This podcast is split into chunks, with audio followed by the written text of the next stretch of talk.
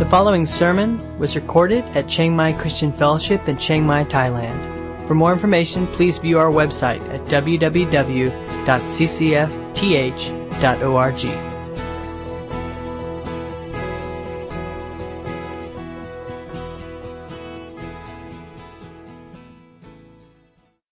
God created everything good, and creation is really an emanation of His glory, right? Uh, it's not a word we use a lot often, emanation. I had to actually look it up, but it's a good word because it's like what the sun does. The sun emanates or radiates light. And creation is really an emanation of God's glory. It is good in that it reflects His glory. And He put man in the middle of creation as a display of His glory and goodness to glorify God, and also in the garden context to enjoy God, right? To be in relationship with God, to connect with Him. And that was how God made the world. But we all know that didn't last long, and um, sin wrecked it all. Uh, but before sin, God also created a partner for man uh, to share life together enjoy community together as equals, right? But sin comes along and it changes everything. So now instead of glorifying God, man is seeking to be like God. Right? Instead of reflecting God's glory, all of a sudden man wants to be God and take glory for himself. Uh, no longer are they able to enjoy intimate communion with God in the garden. They are now kicked out of the garden and separated from God. And finally, it severely damages human relationships with each other. Okay, Adam and Eve now feel shame. They feel nakedness. They are no longer comfortable with each other. And they feel the need to hide from each other and to hide from God. And uh, throughout the rest of Genesis, the effects of sin unfold for us. And as I said, the things that get repeated uh, are instructive for us. And uh, like father, like son, that sin nature gets passed on from generation to generation. And man no longer glorifies God, does not enjoy fellowship with Him. And we find human beings in constant competition with each other. right? And that's significant. And throughout the book of Genesis, we see man competing with each other. So sin is a problem, and sin creates all kinds of personal devastating consequences for us, but it also creates consequences for mankind as a whole, for society. And one of the things that we see over and over in the book of Genesis is this spirit of competition. So, right off the bat, what happens with Cain and Abel? There's what? Jealousy. There's a sense of competition. Who can have the best sacrifice? My sacrifice is better than your sacrifice, right? And Cain kills Abel, right? Because He's jealous and he doesn't like the competition. Fast forward to the Abraham, Isaac, and Jacob scenario cycles. Um, new characters, but same old story. There's this underlying current of jealousy through all three of these stories the Abraham cycle, the Jake, uh, Isaac cycle, and the Jacob cycle. Uh, with the Abraham story, we see it. Um, there's competition between Sarah and Hagar, right? Uh, they're jealous of each other. And uh, Hagar has children, Sarah doesn't, and Sarah is in, in, incredibly jealous. Then uh, Sarah finally has a child, has Isaac, and uh, there's jealousy between Ishmael and Isaac, right? And so Ishmael gets kicked out. Um, then Isaac grows up, gets married, uh, has twin sons, Jacob and Esau, right? And what happens with Jacob and Esau? Loving, caring brothers, right, who support, take care for each other, right? Just pray for each other every day, right? No, there's competition. There's conflict. Okay, there is sibling rivalry before they even get out of the womb. All right, there is sibling rivalry. And in the end, Jacob ends up fleeing for his life because Esau wants to do what? He wants to kill his brother because of the fierce competition, sibling rivalry, right? Well, finally, after 20 years go by, they heal and repair their relationship. Uh, and Jacob is restored to his land and his family. And now we start a new cycle, the Jacob cycle. And uh, in the book of Genesis, it's broken out into 10 sections. Uh, each one begins with the phrase, the generation of. All right? We're in the last one, chapter 7, 37 starts the last, the generation of, and it's the generation of Jacob. And Jacob has 12 sons who just love each other to death. Well, the to death part is right, even though the loving part isn't. Right? Um, and what's behind all this? Well, it's significant and it's important for us because this theme that runs through the book of Genesis tells us that this is a lot about the very core of what it means to be a human being, right? Fallen in sinfulness. This pattern, this tendency to be in strife with our brothers and sisters, even within families, is so much a part of what it means to be a human being that we really need to pay attention to this, right? Because it really drives a lot of our life. Um, and it comes down, I think, really to a matter of where our identity lies. I titled this message Identity Crisis because we are in many ways all living with a huge identity crisis. And I think it works like this. Our identity is basically how we view ourselves in comparison to something, right? Um, basically, in comparison to each other. But it didn't start out that way in the garden. That wasn't God's original purpose or intention. Uh, at creation, before the fall, if you were to ask Adam and Eve, who are you and what, what gives your life worth? Okay? How do you think they would answer? If you were to ask Adam, who are you and what gives you worth as a human being? I think he would have answered something like this. He would have said, well, I am, I am a being created by God, made in his image. I think that was his identity. That's what Genesis 2, chapter 2 tells us. He says he was created by God as, as really the pinnacle of all God's good creation.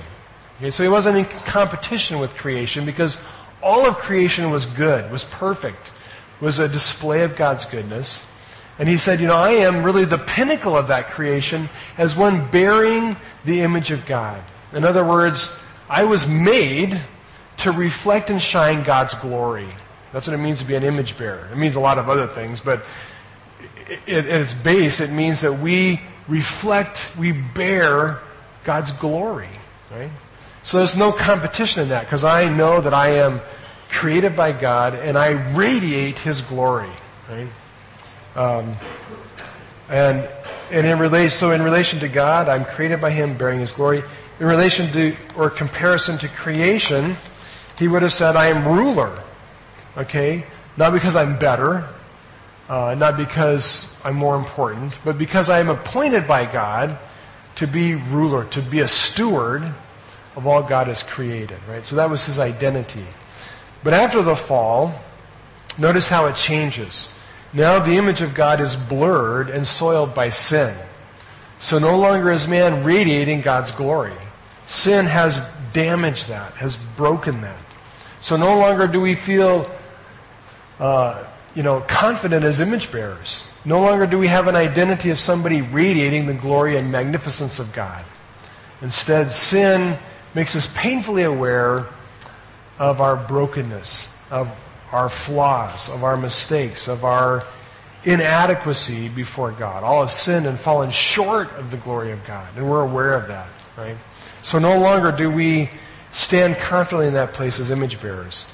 Uh, no longer do we accept our place as merely created beings, right? We don't want to be just creatures created by God. Now we want to assume the role of God. And no longer are we now stewards of creation, but we are really users of creation, using it for our own ends, not stewarding it, but taking over in ways that God did not intend. And so we've lost our identity. So we need to form a new identity. Well, how do we do that? Well, we can't compare ourselves to God because that's broken.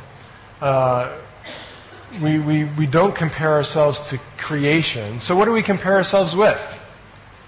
Well, with each other, right? And now my identity is based on how do I rate and rank compared to the rest of you, right?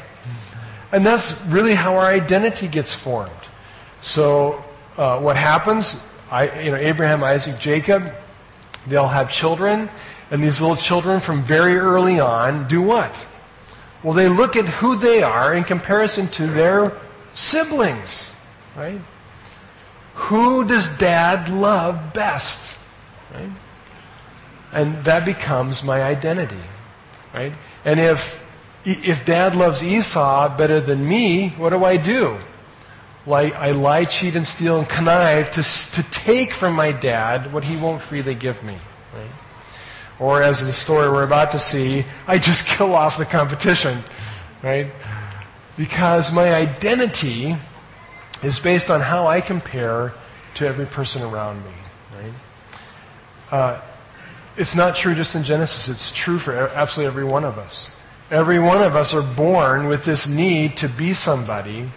And we've been handed a system that says you form who you are based on how you compare with those around you, right? So we send kids off to school, and what do we do? We rank them, right? Best in the class, worst in the class, right? And every kid knows where they fall in the ranking, right? Um, I had the wonderful privilege and joy in, in Bible college of being the second, see, this is the, I know the rank, the second worst preacher in my preaching class. Right? And I thought, and, and talk about identity crisis, oh my goodness, sure, I thought I was going to be a preacher. I went to Bible school to be a preacher, and I turned out being the second worst preacher in this whole class of like 25 preachers, right? It's an identity crisis. Uh, we play sports, right? And every, every fourth grade boy knows how this works. You know, you all line up, and the teacher picks the two best athletes, and he makes them team captains. And then what do they do? They pick teams, right? And the worst thing that can happen is when you get picked after, you know, all the girls. Okay? Which was me also, right? Uh, and what does that do to your identity? I mean, it, it tells you I don't rate very well right? I'm nobody. I have no worth, right? Um, well, that kind of sets some, some backdrop to what's going on, I think, through the book of Genesis. And, and uh, when we come to the story in chapter 37, these dynamics are, are, are at play among these brothers, right? Who are evaluating, who are trying to find their identity by how they rate. Who does dad love most? How do I rate with my other siblings, right? What gives me worth and value as a human being? So let's read what happens in chapter 37. So Jacob settled again in the land of Canaan, where his father had lived as a foreigner. Okay, that ends the, the cycle before. So Jacob had just gone through his own sibling rivalry with his own brother, 20 year journey, took him all the way up to the north. Uh, God worked in his life through it all, comes back, finally restores his relationship with his brother Esau, and they bury their father Isaac together. But now it starts all over again. It says, This is the account of the generations of Jacob. Okay, this is the last cycle, the last story. When, when Joseph was 17 years old, he often tended his father's flocks. He worked for his half brothers, the sons of his father's wives, Bilhah and Zilpah. But Joseph was a tattletale and told his father everything bad that they were doing. Okay? Jacob loved Joseph because he was a tattletale, apparently, more than any of his other children because Joseph had been born to him in his old age. So one day Jacob had a special gift made for Joseph, a beautiful robe. Right? But his brothers hated Joseph because their father loved him more than the rest of them. They could not say one kind word to him. Okay, see the sibling arriving. Okay, can you imagine how this would feel? Right? Who does dad love the best? Well, there's no question, right? Kids know. And you make a special coat, all right? It's, it's a neon sign that says, favorite son, favorite son, favorite son. The rest of you are losers. This is my favorite son. Right? In case there's any question, Joseph is the favorite son. Okay? There's no question. One night, Joseph had a dream. And when he told his brothers about it, they hated him more than ever. Listen to this dream, he said. We were out in the field tying up bundles of grain. Suddenly, my bundle stood up, and your bundles all gathered around and bowed low before mine. Okay? Now you're having an identity crisis and your brother tells you this dream. What do you think about your brother? Okay? I mean, this is jerk of jerks, you know. Um, but that's not all. He has another dream. Uh, well, first his brothers respond, So you think you will be our king, do you? Do you actually think you will reign over us? And they hated him all the more because of his dream and the way he talked about them. Soon Joseph had yet another dream, and again he told his brothers about it. Listen, I've had another dream. The sun, moon, and eleven stars bowed low before me. This time he told the dream to his father as well as to his brothers, but his father scolded him. What kind of dream is that? He said. Will your mother and I um, and your brothers actually come and bow to the ground before you? But while his brothers were jealous of Joseph, his father wonders what the dreams meant. Soon after this, Joseph's brothers went to pasture their flocks at Shechem. When they had been gone for some time, Jacob said to Joseph, Your brothers are pasturing the sheep at Shechem. Get re- ready, and I will send you to them. I am ready, said Joseph. Uh, uh, go and see how your brothers and the flocks are getting along, Jacob said. Then come back and bring a report to me. So Jacob sent him on his way, and Joseph traveled from Shechem to Shechem from their home in the valley of Hebron. When he arrived there, a man from the area noticed him wandering around the countryside. What are you looking for? he asked. I'm looking for my brothers, Joseph replied. Do you know where they are? Where they are pasturing the sheep? Yes, the man told him. They have moved on from here. But I heard them say, Let's go on to Dothan. So Joseph followed his brothers to Dothan, and he found them there. Um, sibling rivalry. Well, first of all, let me give you three, three good reasons to hate your brother. Okay? Three good reasons to hate your brother. First of all, he's a tattletale. Okay? Nobody likes a tattletale. Joseph was a tattletale. It says he made a habit of telling his dad everything his brothers did wrong, right? Uh, what felt, you know, him called or pointed to this very special role, we don't know. Um, but he was kind of a chirpy little brother. And if you remember the kind of birth order, Joseph would have been the second to youngest. Only one younger would have been his little brother Benjamin. So here's little brother ratting on his older brothers, every, everything they do, right? Uh, what is their response to that? Well, they don't like it, right? Uh, it, it causes friction. Second thing, uh, be your dad's favorite. Okay? Now, this is kind of a tough one because there's actually nothing that Joseph did other than just be born uh, to the right mom, right? Uh, nothing he had any control over, nothing any of the other brothers had control over. But for whatever reason, uh, Jacob loved Joseph above all his other sons. And we actually know from the preceding series of stories that, that perhaps Jacob not only just loved Joseph more, but maybe actually didn't really love his other sons all that much. Uh, and uh, you know his, his, his second wives, uh, Leah herself was not loved. Uh, the Bible tells us he didn't really love Leah, he loved Rachel all the other wives and all the other children that came with them were kind of second class citizens, right? All the kids know this, right? They know they don't measure up. But Joseph clearly stands out.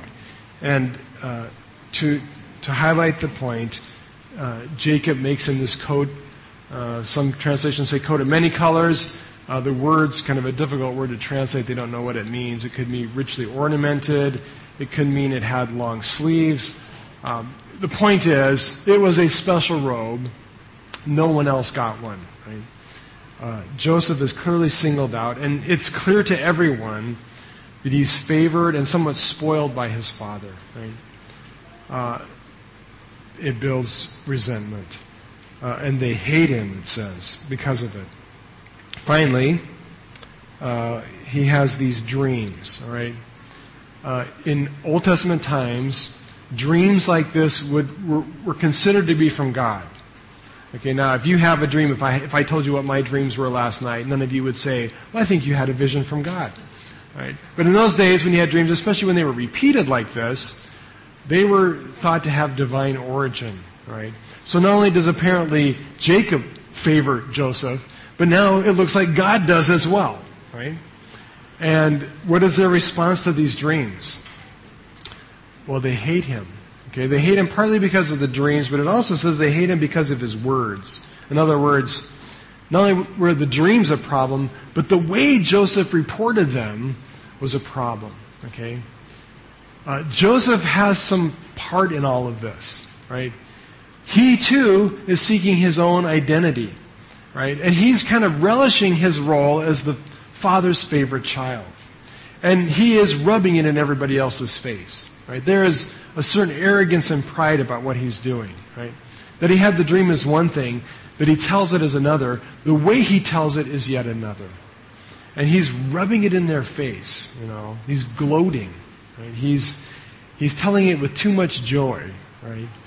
And everybody's clear on the interpretation of this dream, right? And it says they, that they hated him. It says they were jealous.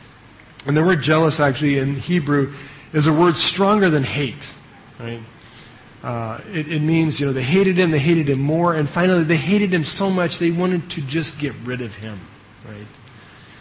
Um, and honestly, and humanly speaking, they had good reasons to hate their brother. Right? Sinful, fallen creatures were struggling for their own identity. Dealing with a brother like this, okay, is just a bad mix. A bad mix, right? Um, we all need a sense of counting, right? And when you are surrounded and, and you find yourself in a situation where you are quite unjustly being overlooked, mistreated, ignored, not loved, uh, it deeply wounds our identity. Right? Uh, that's why it is so important for us as, as mothers and fathers to really love our children. But even the most perfect parents fall short of this, okay? But Jacob was no perfect parent by any means, right? Uh, and the ironic thing is that he had experienced this as a child, you know. Uh, he had experienced this as a child. He had been the child that his father didn't love. And I can just picture Jacob, you know, as a young man saying, I am not going to grow up to be like my father, right? Have you ever said that? I am, I'm going to do it different than my father. I am not going to be like my father. And yet what happens? He turns out to be exactly like his father. He does exactly what his father did. Right? It's kind of a law of human nature. Uh, we can tell ourselves, we can determine that we're not going to be like our parents, but the reality is, we will be like our parents, okay? Apart from the intervening grace of God. Uh, my, my own dad had a violent temper. When I was a boy, the, the thing I, I, I feared my dad, and I vowed, I, when I grow up, I'm not going to be angry and out of control like my dad is. By the time I was 20, I was every bit as out of control and angry as my dad, probably, probably more so. Violent temper, violent temper. And only by the grace of God and His work in my life has He dealt with that in my life. But I became every bit like my father. Uh, it's the way sin nature works, right? So we inherit this, we inherit this identity crisis, right? None of us can say, well, I'm just going to outsmart it. You know, I'm just going to fix it. I'm going to have an identity that, that works. The reality is, much like these boys, we all are born into a world in which our identity is under attack. And the things that we would turn to to make us feel good about ourselves will always fall short for us. Right? Our parents will fail us we will not get picked first on the baseball team. We'll get picked first on the baseball team and we'll blow the winning run to, to win the team the season. And then we're hated even worse, right? Sometimes being successful is even worse. Uh, we will not always win. We will not always be the best. There will always be somebody better. And when our identity is based on how we compare to others, we're always in trouble, right? And it has devastating consequences. You know, if it's just a matter of our own self esteem, it wouldn't be such a big deal. But the reality is, this has huge consequences for all of us for everyday life, right? Uh, this is the consequences as it unfolds in this story. Reading on in verse 18, when Joseph's brothers saw him coming, they recognized him in the distance. So, so they're out, remember, they're out to give some of the geography. Hebron is about 20 miles south of Jerusalem. Shechem is about 20 miles north. And they've gone to Dothan, which is another 14 to 20 miles north of that. So they're now about 60 miles away from home. And they've, uh, uh, Jacob has sent Joseph to go find him, so he's wandering through the Judean hills farther and farther north. And finally, he pops over a ridge, and they see him coming. And guess what he's wearing, okay? Well, he's wearing his coat. He's wearing his coat that says, I'm better than everybody else, okay? See, there's no, there's no pride or arrogance in Joseph. And his, his, I think his coat must be battery charged because, you know, from a long ways off, it's glowing in the dark, flashing. Here comes Joseph, the favorite son, right? Can't miss it. They saw him coming, they recognized him in the distance. As he approached, they made their plans to kill him. Here comes the dreamer, they said. Come on, let's kill him and throw him into one of these cisterns. We can tell our father a wild animal has eaten him. Then we'll see what comes of his dreams. Okay, what do you do when, and here's the deal, you know, his brothers realized that in this competition of brotherhood, they did not stand a chance, right? They're born to the wrong mom, and you can't change that, right? Uh, there's nothing they can do about their birth. There's nothing they can do about Joseph's birth. And they realize there's nothing they can do to elevate their status. This is a competition they know they can't win. When you know you can't win, when you know you can't beat the competition, what do you do? Well, you find a way to eliminate the competition, right? To them, that's their only option, right? We've got to elevate ourselves, and the only way to do that is to get rid of our brother, right? And this is how strong this is. I mean, they are going to kill, they want to kill their brother. This is how much this affects who we are as human beings. Um, but when Reuben heard of their schemes, he came to Joseph's rescue. Now, who's Reuben? He's the oldest son, right? He's the firstborn son. Now, if any, if any of the brothers has a shot in this game, this competition of who's the best, it's the firstborn son, right? Because the firstborn son has special status. But what's the job of the firstborn son? Well, it's to be the big brother, right? To take care of the, the little brothers, right? So his one shot here is to rescue his little brother. That would definitely elevate his status in the game, right? So he's not about to let his little brother be killed. He says, let's not kill him. Why should we shed blood? Uh, let's just throw him into this empty cistern here in the wilderness. Then he'll die without our laying a hand on him. But really, Reuben was secretly planning to go back and rescue Joseph and return him to his father. Right? So in this game of competition, you have, you have several options. One is to eliminate the competition if you think you can't win, or to outshine the competition by one upping them. And that's pretty much Reuben's ploy here. He's going to one up the competition by showing his dad that he's, he's a good firstborn son. He's going to take care of his little brothers. He's going to meet his father's expectations. So when Joseph arrived, his brothers ripped off the beautiful robe he was wearing. Then they grabbed him and threw him into the cistern. Now the cistern was empty and there was no water in it. Then, just as they were sitting down to eat, okay, now I love this, okay? So here comes Joseph. He's bringing lunch, uh, goodies from home, right? They strip the robe off, they take the food, they throw them in the cistern, and here's how bad these guys feel about what they're doing. They sit down and eat lunch. okay? In fact, they have, a, they have a victory celebration. Woo! We got rid of Joseph. Okay? Let's party. Um, and they're sitting there eating, and just then, lo and behold, comes a caravan of camels in the distance coming toward them a group of Ishmaelite traders taking a load of gum, balm, and aromatic resin from Gilead in the north down to Egypt. Okay, one of the things in this story that we're not going to talk about a lot because it, will come out later, but is the sovereign hand of God at work here. Uh, they just happened to move from Shechem to Dothan. Dothan just happens to be a major trade route between Gilead and Egypt. All right, had uh, had Joseph caught up with his brothers in Shechem, okay, these camel tr- trains wouldn't have been going by, right? God's hand is behind us, see?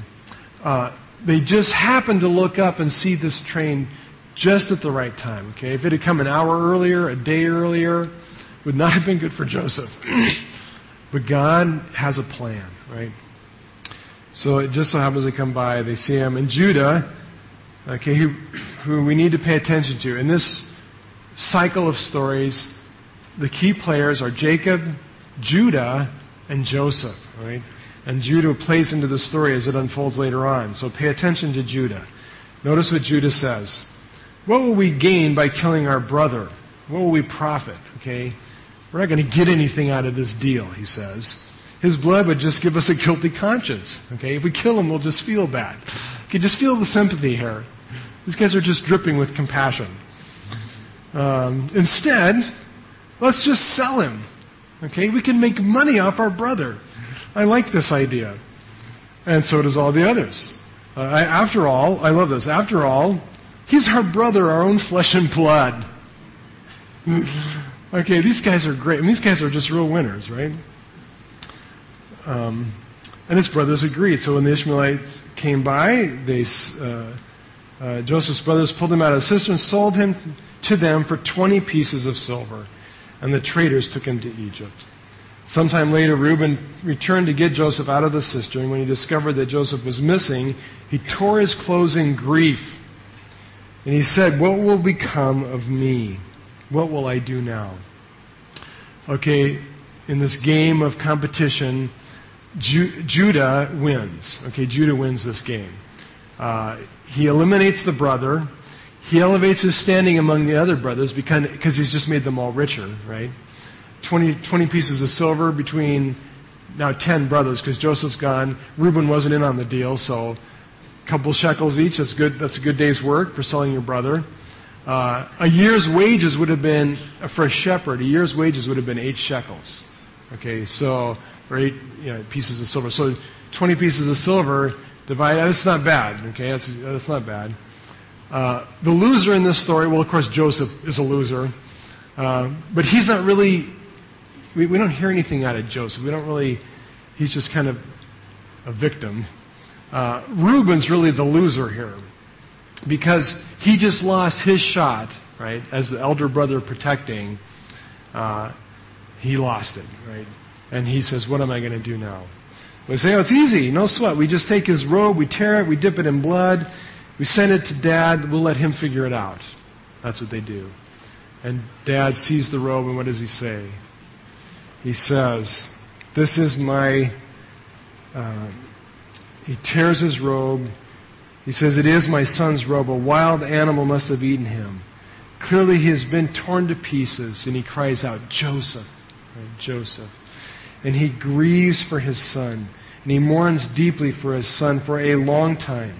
His family all tried to comfort him, but he refused to be comforted. I will go to the grave mourning for my son, he said. And then he would weep. Uh,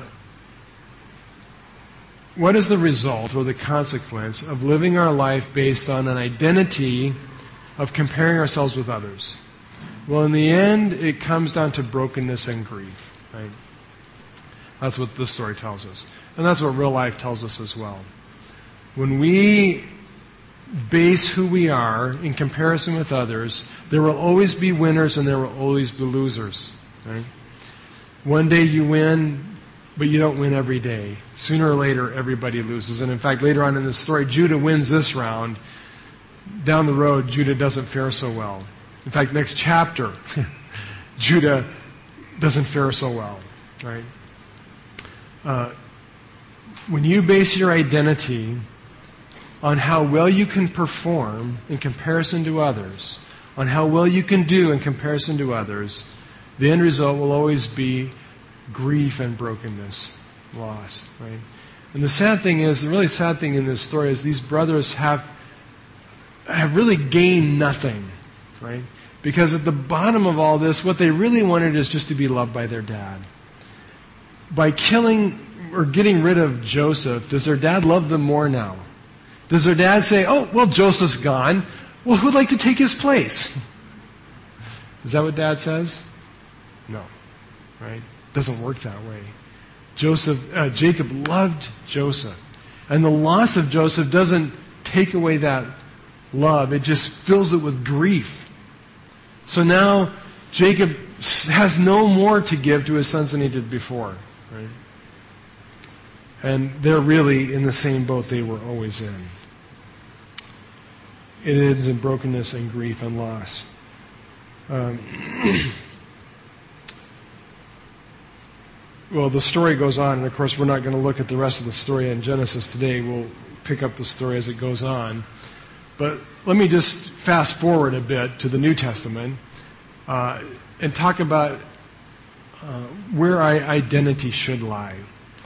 Uh, Genesis tells us that we all share with, with, with Judah, with Reuben, with Simeon and Levi and Issachar and all the other brothers.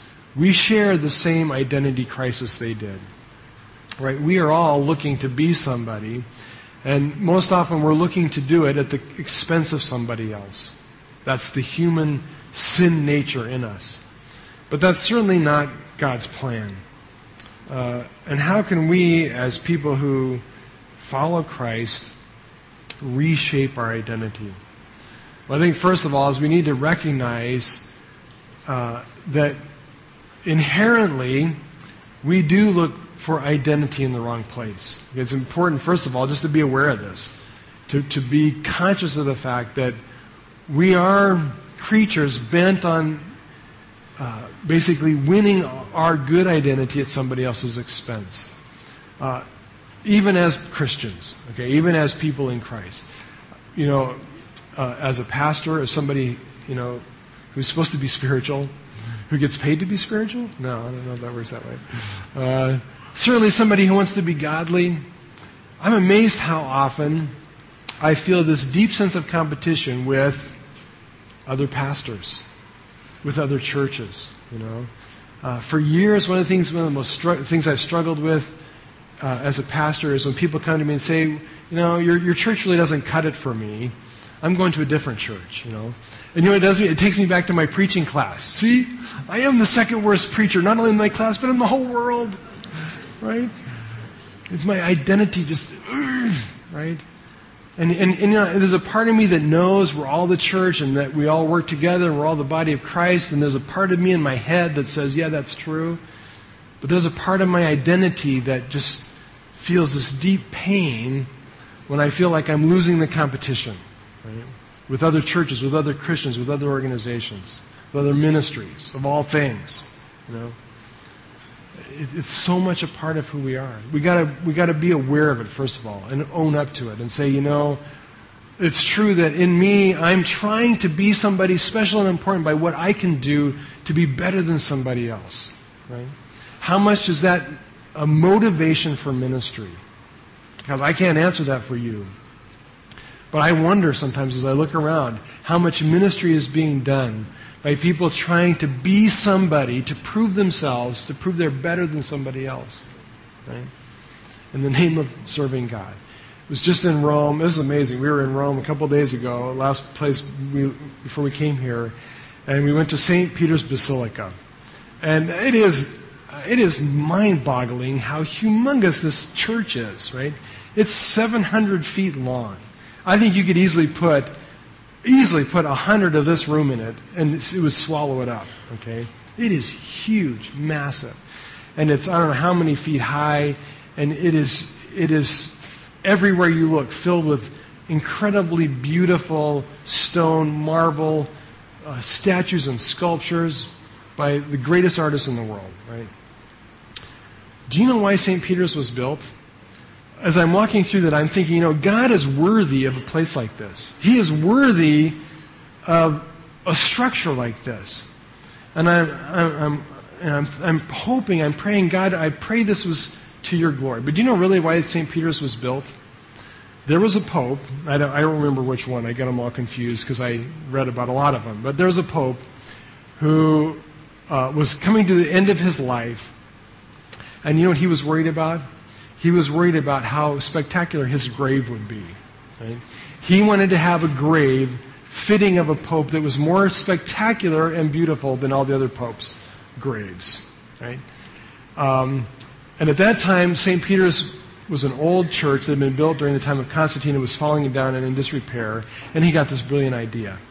He says, You know what? I'm going to build the greatest, most spectacular church ever for my burial site. And that was the beginning of St. Peter's Basilica. And it took 120 years and about 12 popes to build it. And all 12 popes, guess what? Made it bigger and better for their own burial site. Right?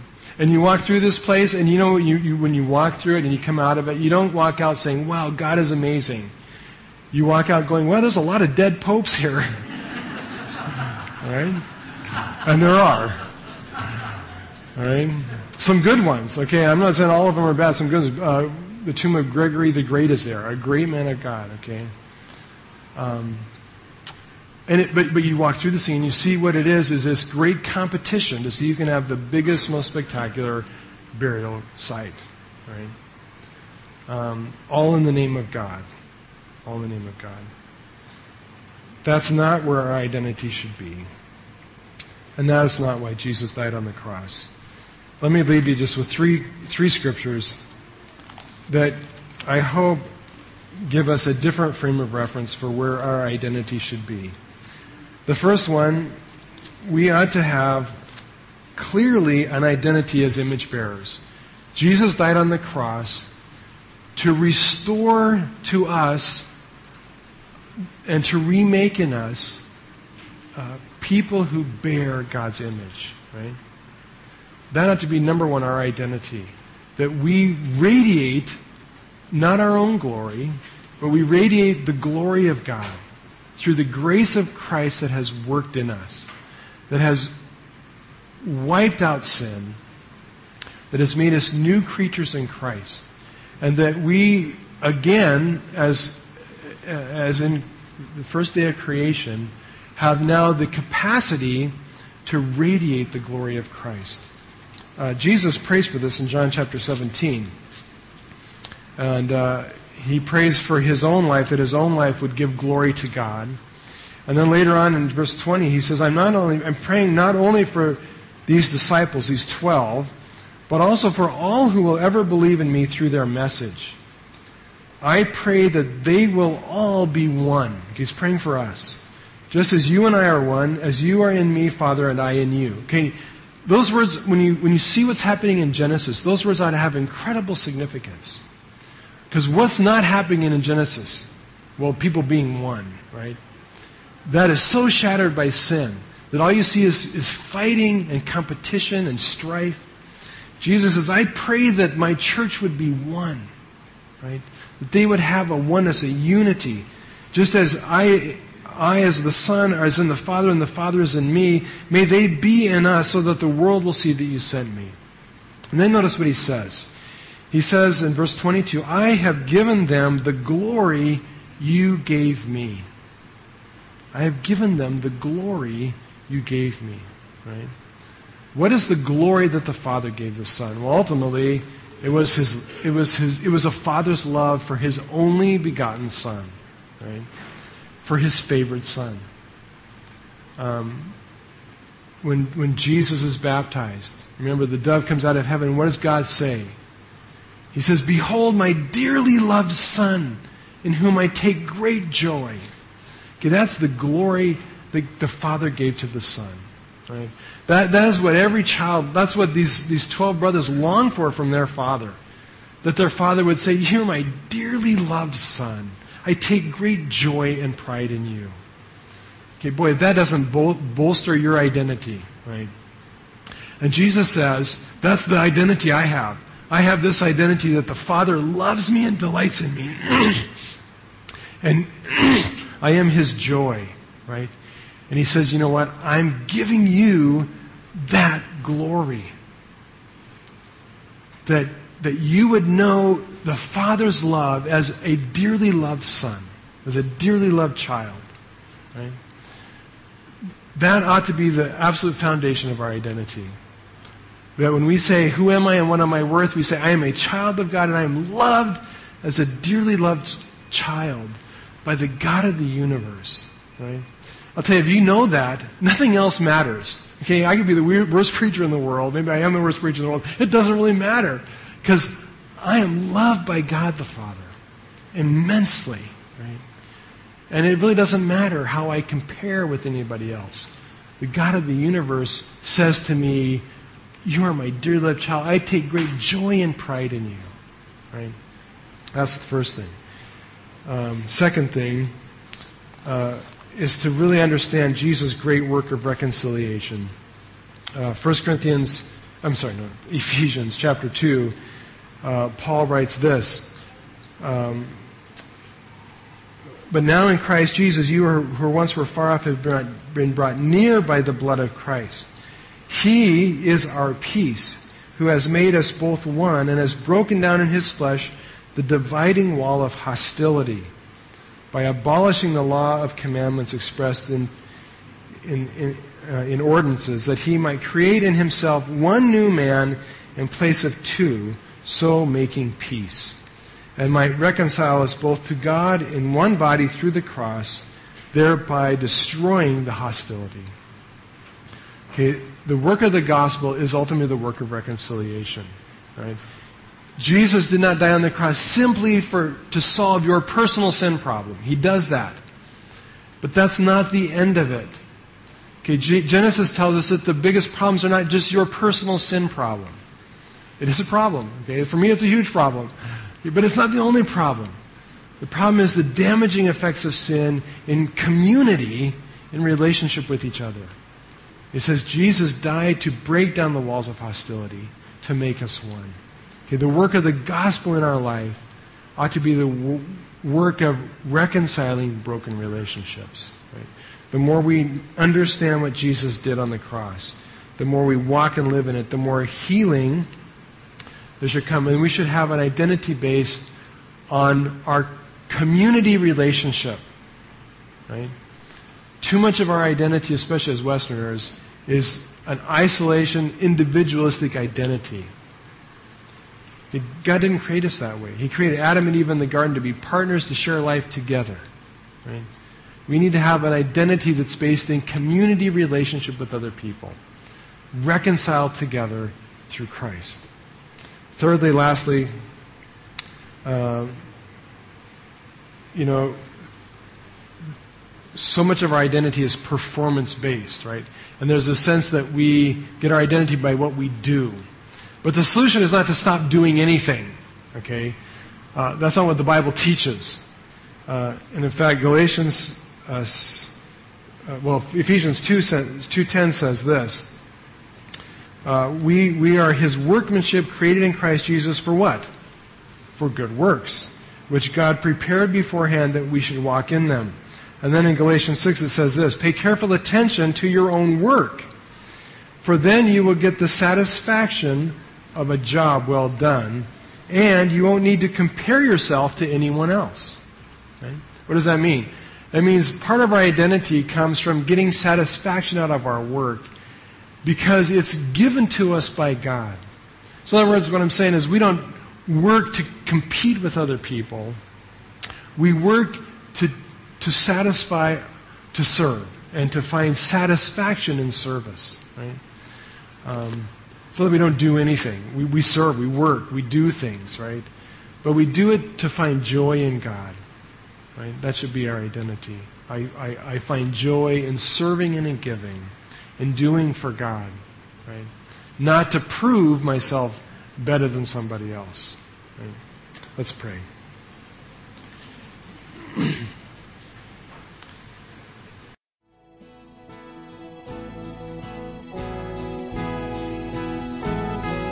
You've been listening to a sermon recorded at Chiang Mai Christian Fellowship in Chiang Mai, Thailand. For more information, please view our website at www.ccfth.org.